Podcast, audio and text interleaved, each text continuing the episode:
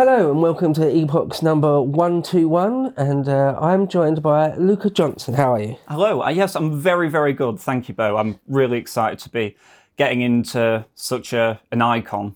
Right, yeah, well, well uh, I mean, you, you're a, um, a contributor for the website. You've written a fair few articles for us now. I have, yes. And we've had a couple of conversations on my channel, History Bro, which everyone should be subscribed to. But you've got your own channel as well. Just a little one, yes, just a trifle. Amiable Arguments. Amiable Arguments, So if yes. anyone's interested, please do subscribe to that as well. Uh, but today we're going to talk about one of the greatest statesmen England, Britain, has ever had. Yeah, I think so. Uh, one of the greatest prime ministers, uh, Mr. William Pitt the Younger, the younger, yes. because we're both big, interested fans of his life and times. Definitely. And I think another reason why it was really important to, to pick Pitt, the younger, as it were, for this topic is because, sort of, in the lead up to coming and doing this with you, I've sort of been testing the waters a little bit with just people at work and my family and just colleagues. And, oh, yeah, I'm going to be talking about um, Pitt the younger. Who? You know, or he, he's sort of fallen by the wayside a bit in, in the public consciousness and you can feel that we're, we're sort of losing his memory and a lot of the the greatness of what he stood for. And so I, I hope that we can here today do a little something to breathe a bit of life back into that that legacy that's so well deserved. Yeah, no, absolutely. I mean, he's uh, he he was prime minister all in all for something like 19, 20 odd years. Yes. I think only Walpole really beats him for the longest time as PM. Yes, Um, and I, uh, as I understand it, longest serving wartime prime minister, right, yeah. longer than Churchill, longer than um, any, Thatcher, any of them. Yeah. Yeah, and he saw us through some really rocky times. He's sort of the pilot in the storm, some people have said. Hmm. A pilot, obviously, the old fashioned term, like the- a captain of a ship. Yeah, he wasn't in the Spitfire. Yeah, right. uh, but a, a pilot in the storm that saw us f- through some very tumultuous times. So his dates, just to put it in context, as PM anyway, is the very late 18th century and the very early 19th century, and Yes. the sort of the beginning part of Napoleon's time on the stage of history. So very, very tumultuous times. But we'll go through it all. We will. And um, I mean, one thing I'd like to say is what you mentioned there is that most people, unless you're, uh, you know, into particularly into Napoleon or the late 18th century or parliamentary history, you'd probably be forgiven for not hearing of him. I mean, I my earliest memory was in Blackadder. I don't know if you've seen Blackadder exactly the same. With Pitt the Younger or Pitt the even younger, The embryo. Pitt the embryo. the glint in the milkman's eye. yeah. yes. Uh, but he was extraordinarily young. That's sort of the headline. yes. Is that not only was he sort of a great statesman and PM for a very, very long time, but the youngest prime minister ever. And probably will never be repeated again. Seems I don't unlikely, think the circumstances that led to his rise just simply certainly couldn't be emulated in today's political climate. And it's very hard to see how uh, a lot, well, as we'll go into the factors that led to his rise, they they don't seem destined to rise again in quite the same way. It was a sort of a special set of circumstances, like a perfect storm in a way Yes. of, of events. He was sort of at exactly the right person at the right time uh, for something like that to happen. Because he was 24, if anyone doesn't know, he was 24 Yes. when he became prime minister. and he'd been uh, Chancellor of the Exchequer before that, Right. briefly at the age of 23. Yeah, so an, an MP at 21, Chancellor for the Exchequer at 23, and PM at 24. And for the whole time he was Prime Minister, he was also Chancellor of the Exchequer. He did both jobs simultaneously. Which we don't really get now these days, because I think this will come up a lot in this conversation, is that politics was just done very differently, or quite differently anyway, in the late 18th century. Uh, but uh, we'll get to all that in time. For sure. Um, so, do you want to start with um, maybe his father, or, or I'll let you I'll let you take the reins. How do you No, want I, to start? I mean, I entirely agree. It's impossible to understand the younger without seeing him through the prism of who was Pitt the Elder. Um, and his father, um, Pitt the Elder. So the Pitts, I think, is the best place to start. The, the Pitt family um, had sort of had inklings of influence in the courts since the time of Elizabeth and James I. But it's not really until Pitt the Elder's grandfather, Thomas, uh, nicknamed Diamond Pitt, came back from India with a, a, great fortune behind him that he sort of laid the foundations for them to become a real uh, family of prestige and standing. And Pitt the the Elder uh, was by all accounts, the it sounds like a, a, bit of a cliche, but he was the Churchill of his time. He was a wartime prime minister during the, the largest uh, confrontation, global confrontation that Britain had been embroiled in at that time in the Seven Years' War. And he was, his nickname, his moniker, was the Great Commoner because he refused to take a title and he was very much seen as a man apart from the establishment who was fighting for the common interests of the English and the British, you know, who'd sort of grown up in this system uh, that had been created since the Acts of Union in 1707. Yeah, so the Pitt family were, as you say, before before Pitt the Younger's father, Hmm. was sort of squire level. Yeah. Would you say something like that? Yeah. But they so that, but they'd had sort of men in Parliament for quite a few generations, as you say, um, but never raising to become sort of um, great statesmen or anything. Then his grandfather, yeah, Diamond Thomas Diamond Pitt. Um, I'm sure you know the story, but anyone out there who doesn't, he came back from India.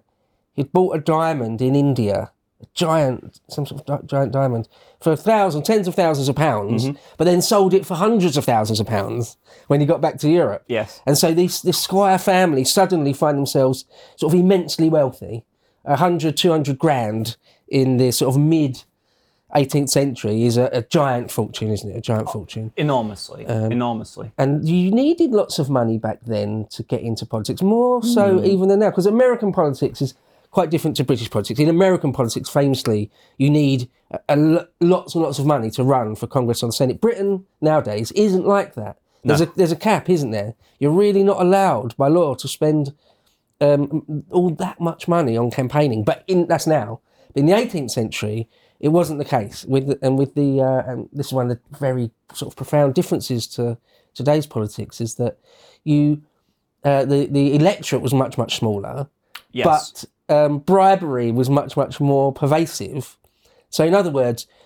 You you bribed your way into parliament, uh, uh, like a, a lawful type of bribing. You just give people lots of gifts and drink to get them to vote for Oh you. yeah, for sure. It was um, Georgian elections were uh, colourful. I suppose you could describe it as. I, there's one particular anecdote. I can't remember particularly which borough or constituency it was, but uh, they had 1,500 voters in that constituency, and just to be on the safe side, the. Uh, the, the patron who was sort of fortifying his seat, as it were, made sure to buy 4,000 uh, kegs of ale just in case. Just, um, I, I- think it's very fortunate that any of his voters even managed to put one front in front of the other to, to put a vote in place. But yes, that was the, the sort of society that they all grew up in. And it was just seen as the way things were. People were very just accepting.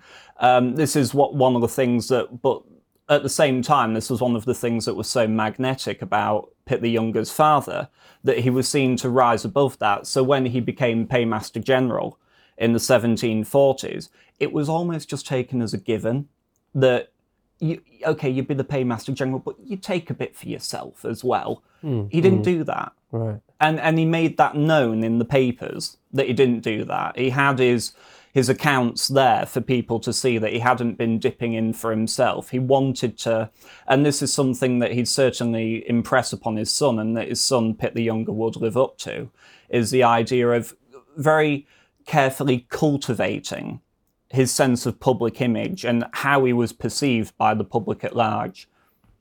Yeah, one of his nicknames was Honest Billy hmm. for not feathering his nest Yes. massively, for not embezzling public funds, in other words, because it was sort of part and parcel of politics. You're sort of expected to do. Well, I mean, not expected to do it, but it just was the done thing. Um, you know, Walpole uh, is a great example of, of something like that. But there's lots of paintings, you say it was colourful. Electioneering was colourful in the 18th century or 19th century even. Um, there's some obviously some great paintings by Hogarth um, showing sort of the uproarious nature of voting. And the polls would be open for days on end. And um, yeah, yeah, yeah, and it was much, much more venal, corrupt. Um, they had, you know, uh, rotten boroughs or pocket boroughs. Yes. Um, so you could sort of quite literally buy your way into Parliament. Um, so yeah, very different than it is today. You know, make a bit- of a, a mockery of democracy as we might think of it, but nonetheless, that was the world they live in, lived in. And so his father, Right. Yes. the, uh, uh, Chatham, because you mentioned there that he was sort of known as a champion of of the sort of normal working people.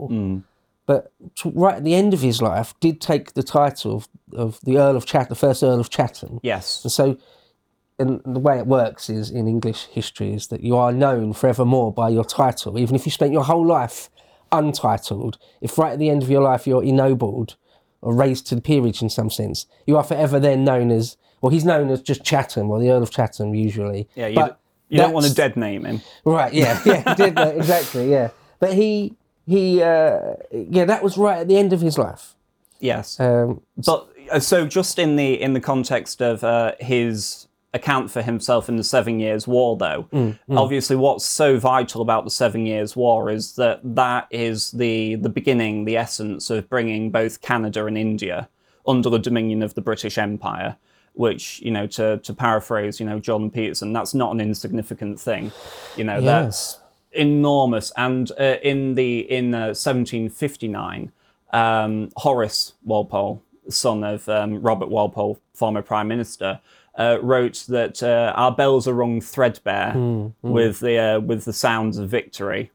It was a very famous quote. And, it's a year of um, miracles, wasn't it? Annus yeah. Mirabilis, a year of miracles. yes, Captain Wolfe at the at the walls of Quebec. Mm. Um, so yeah, quickly just say on the Seven Years' War, then um, that really did sort of accelerate a turbo acceleration of Britain becoming sort of a world-spanning global empire, sort of the most powerful country in the world after the Seven Years' War. And Pitt the Younger's father, the Earl of Chatham, Pitt the Elder, was one of the prime ministers during that. And so to describe him as sort of a Winston Churchill of his day isn't much of an exaggeration. He was, after that, he was considered, uh, well, a, a, a national hero on some level, a great, great statesman. Absolutely. And I think Pitt was born, was he born on the actual year of the Annus Mirabilis? he was born in That actual year? yes in So- May of ni- uh, 19, 1759. Right. So his In- whole formative years, his childhood,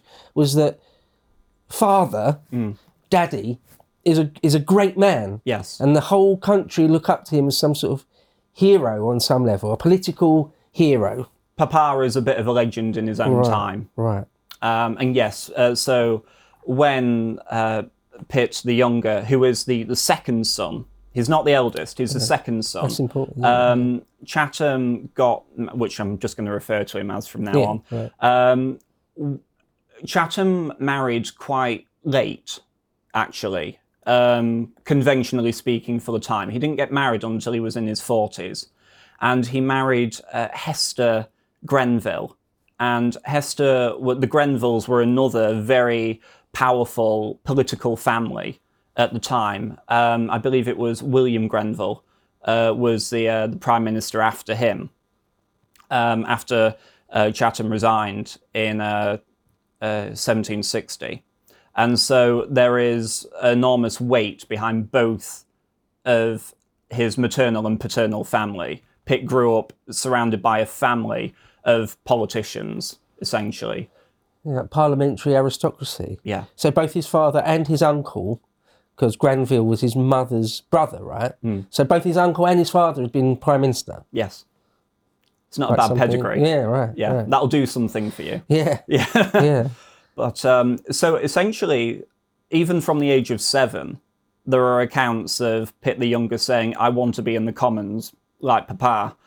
I couldn't even begin to I think I wanted to be a paleontologist when I was seven, and that's changed about five times over now. But, uh, but he said that at seven. and seemed to single mindedly dedicate himself to that pursuit for the rest of his life. Uh, he couldn't intertwine himself or even conceive of the idea of having a life outside of the commons and public service.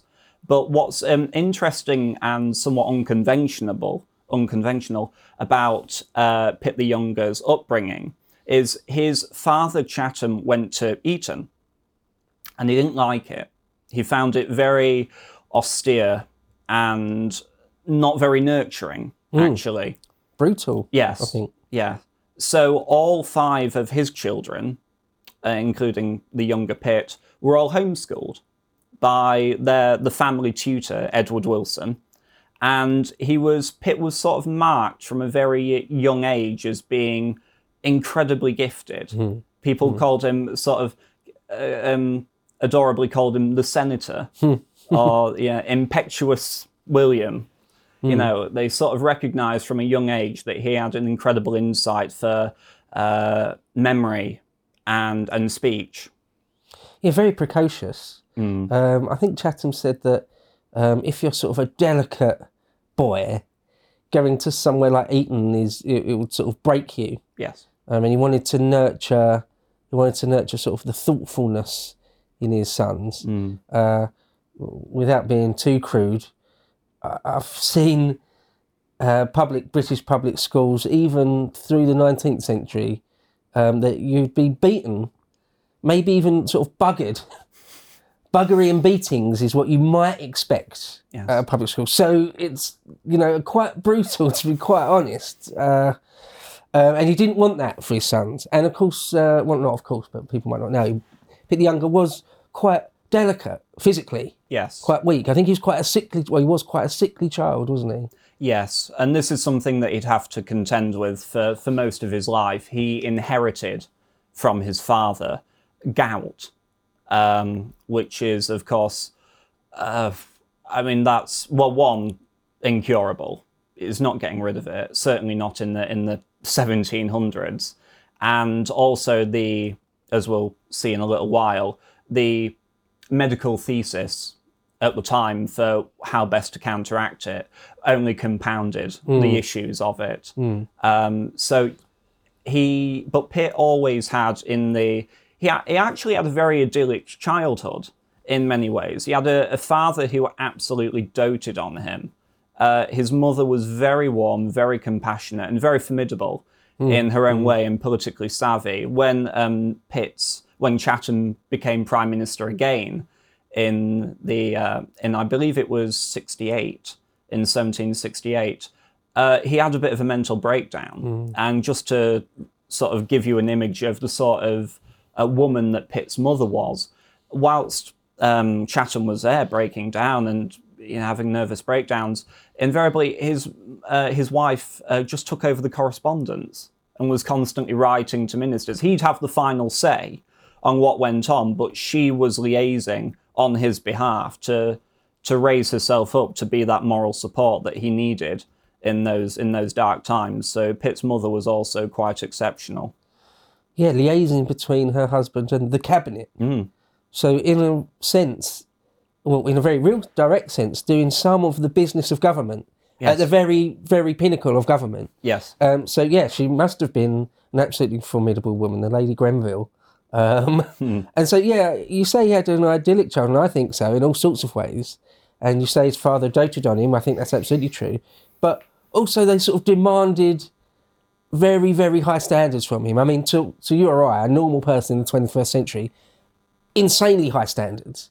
I mean, Yes. he was expected. The you know the um, he had there's, there's a first class education and then there's the education Pitt the Younger had.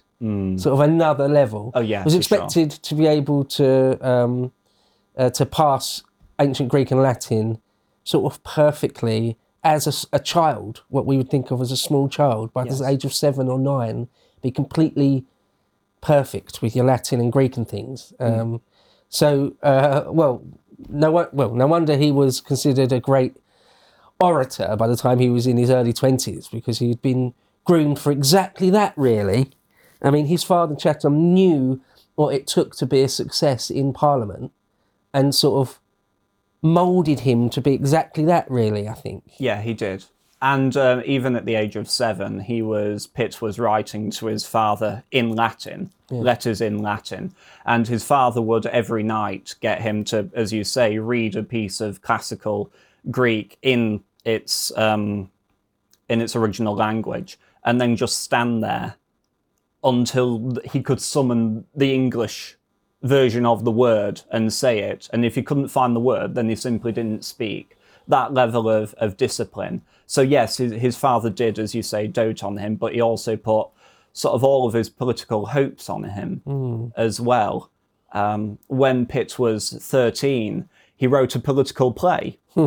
for his family, not for public viewing, but just for his family, and all five of the children acted it out. Hmm. For but he even at the young age, he was constantly asking for for newspapers and for news from around the world. He was very even you know before he was even a teenager, he was asking about what's going on in the colonies with all of these uh, tax hikes and everything. Isn't this going to upset them a bit? You know, he was very uh, politically astute, and his dad would ask him for takes on the current news, even as a child. That's interesting, isn't it? yeah, That a statesman of the sort of caliber of Chatham would ask his teenage son, "What do you think?" and take his opinion seriously as well. yes, So I think you know it's a bit unfair, or not unfair. It's true, but to call him precocious, I don't mean that in sort of a particularly disparaging way. Although he must have been exactly that—a very precocious child, which is I find usually most people find a bit annoying. But by the time you're a teenager, though, um,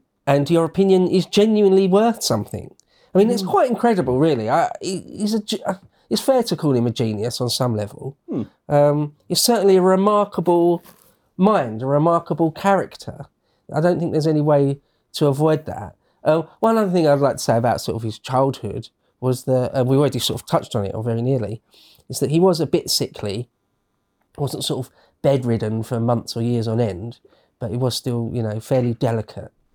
And um, the doctors thought that um, uh, a steady dose of, of port wine would sort you out. Port. yes, Um, if anyone doesn't know, port is sort of fortified red wine. Red wine and brandy yes, is what it is. So it's sort of no joke, really. It's sort of quite a ser- serious drink. yes. And and he's as a small child, as sort of a seven, eight, nine year old, sort of getting drunk quite a lot on port. Yes. Uh, and this was um, to go back to what I was saying about sort of the, the medically accepted thesis of the time. The uh, I'm not a medical man; I couldn't speak to it in any great detail. But the general theory behind the idea was uh, obviously within the body there are there are certain toxins that are making you ill, and obviously um, alcohol contains its own category of toxins. So that by ingesting the alcohol, what you're actually doing is you're replacing those toxins that are making you ill with the toxins that alcohol puts in, and your body can handle those much better. So replacing one toxin that you can't deal with with a toxin that you can deal with. Um, fluff, complete Yeah. nonsense, but um, but that's what they thought. Yeah, the 18th century still medical science is very primitive still. Um, I think it's really only in the 20th century medical science has come on absolute leaps and bounds. So still in the 18th century, I don't think I'm not sure if they still really had the sort of more medieval concept of the four humours, uh, but they're not much beyond that. Like the idea that you give a little kid port to sort of to, for it's good for his health. Um, Yeah. and later in life, I'm sure we'll touch on this again, but he never stopped drinking port. He was he was a massive port. They called him a three bottle a day man. Didn't They they, did. So- They did call him a three bottle a day man. Uh, but just as a um, as a point of uh, when you look at um, William Hague's biography of Pitt, he did a little um, bit of research on that, where he went and found that the um, what we would describe as a three as a bottle today was not of the same size as they were back then. For example, the punt at the bottom was uh, went further up, and the actual uh, thickness of the glass was more, and the bottle was a little bit shorter. So uh, it would have been three bottles back then, but by our equivalents now, it would have been about uh, two, two and a quarter bottles. Which don't get wrong, is still a considerable amount. Yeah. Uh, I couldn't do it every day for the rest of my life. yeah, yeah. I think also they didn't put as much brandy in it as we do now. So the idea now of drinking three bottles of port in a day, every day, day on day, to me anyway, I'm not a big drinker. No. I'm not teetotal, but I'm not a big drinker. But three bottles of port, I'd, I'd be really drunk, maybe puke. Uh, it's a lot of, of, of drink. Uh, but as you say, it's not the same as the as, as the port we have now. Uh, but still, two bottles of wine, red wine, um, I'd be a bit sloshed. Yeah. And and uh, And if you have to speak in the House of Commons every day. Right, and, it, and that's the other thing. Every day as well. Yeah. Um, every day, day after day. It's one of those things where you become really an, an alcoholic, where you can't really Yeah. function without it. It becomes just a habit. Which is absolutely unequivocally what happened to him in the end. But so when he was 14, um, he, he went to Cambridge, uh, to Pembroke College. Yeah, Pembroke man. Yeah. And that was, again, unconventional for the time. Um, yes, you could go younger, but um, but even uh, going at 14, as Pitt did, which was fully endorsed by the private tutor, Edward uh, Wilson, who told his parents, no, no, he's ready for it. I've got no doubts that he's going to be fine. Um, and Pitt went there for about two weeks, and that's when he became seriously ill and that he had a real um, real development in his gout, and that's when he he so he was there for two weeks, came straight back home. Uh, oh, and by the way, I should probably re- um, explain. So home for Pitt, where he actually grew up, was in um, Hayes in Bromley, which was sort of the where one of their houses was. Uh, one of their houses. Uh, the other one was a um, I'm trying to remember how to pronounce it. Pynsent um, yeah, Pynsent, I think, towards the, the Cornish, you know, districts of of England. But um, yeah, in Hayes, so in Kent. So he'd grown up around the Kentish area, and so he came back to Hayes, and that's when his doctor, uh, Doctor Anthony uh, Addington, uh, who was the father of a man who would become his lifelong friend, Henry Addington, who will become much more important in the story later on. Uh, and Henry, young Henry, knew Pitt from a very early age, very early age. They were childhood friends. Uh, but yes, that's where the doctor prescribed him uh, port every day, exercise, and early nights. No more, no more reading classical literature until two in the morning, Mister Pitt. You know, stop that. And if anyone knows anything about gout, um, drinking lots lots of port is probably among the worst things you could do. It's not a good idea. No. It doesn't cure gout. No. Drinking loads of port. No. Yeah, so no real concept of what was actually good for him. But I mean, there you go. It's the 18th century. Yes. Um, but yeah, going up to Cambridge at 14, not unheard of. Um, uh, you, there's lots of people in sort of the uh, 17th, 18th, and 19th century who would go up at that young age, or perhaps even slightly younger. Still, though, even though it's not unheard of, it's still quite remarkable. yes, it is. Um, you you would still usually be 17 or 18 or 19 before you, you go up to Oxford or Cambridge, usually. Yeah. Um, so yeah, again, you would you could only um, you can only take from that that he's sort of uh, unusually intelligent, um, and yeah, not to be um, swamped by it, not to sort of fail. He could absolutely um, hold himself in that sort of i- intellectual atmosphere. He made lots of friends at Cambridge, or a few friends at Cambridge that remained friends for his whole life. lifelong friends. Um, Edward Eliot, uh, George Rose, um, his uh, junior fellow uh, sort of mentor, uh, George Pretyman, and uh, probably most famously of all, uh, William Wilberforce. And um, I was, um, just as a slight tangent, I was so glad that you and Carl decided to do an epoch on William Wilberforce because, a bit like Pitt, he's also a name that's disappearing now. And I come from just very near to Hull. So he's sort of always been sort of in my consciousness and certainly around the schools that I I grew up in. His name was very common and it was quite a shock to see when you go further afield how how fast his name disappears. So And I think in those sort of formative years, or slightly later formative years, your teenage years, um, sometimes you form the strongest friendships, the strongest bonds with people. Um, I saw it somewhere. It was a joke. I think it might have been on Family Guy or something, or American Dad or something. They said that your close family and lovers come and go, but the kids you went to school with are forever. Sort Yeah. of, sort of the way. I mean, I've still got my, a lot of my closest friends are kids I went to secondary school with. Right. Uh, you know, and so um, uh, yeah, you sort of form extremely close bonds. Or a lot of people do anyway, not everyone, but um, and so yeah, like Wilberforce and a few other people. His mentor there he was his mentor for sort of the rest of his life, really. Yes. Uh, what was his name again? George Pretyman. Pretyman, yeah. Yeah. So some of those relationships um, absolutely stayed with him, and um, well, so one thing just to zoom out, just to make sort of a broader point before we go on, is that where he became um, uh, not just an MP but a, a, a senior member of the government by the time he was 23, and again, as we've said, PM by 24, and then he does that really for sort of the rest of his life. There's a hiatus in there towards the end, but he he dies quite young, right? What is he? 46. 46. right? Yes. Um, whilst, Spoiler alert. While still PM. So the point I was just going to make there is that um, it's it's sort of his, his his whole adult life or his whole life, and um, so he only had his childhood. He had that bit of childhood there where you can form friends. Because if you're extremely powerful or extremely rich, Yes. um, I've I've never had to worry about this myself. Uh, but you, it's it's uh, it, I'm told it's quite difficult to form true friendships and bonds with people because you never know what they want from you. To watch the full video, please become a premium member at lotuseaters.com.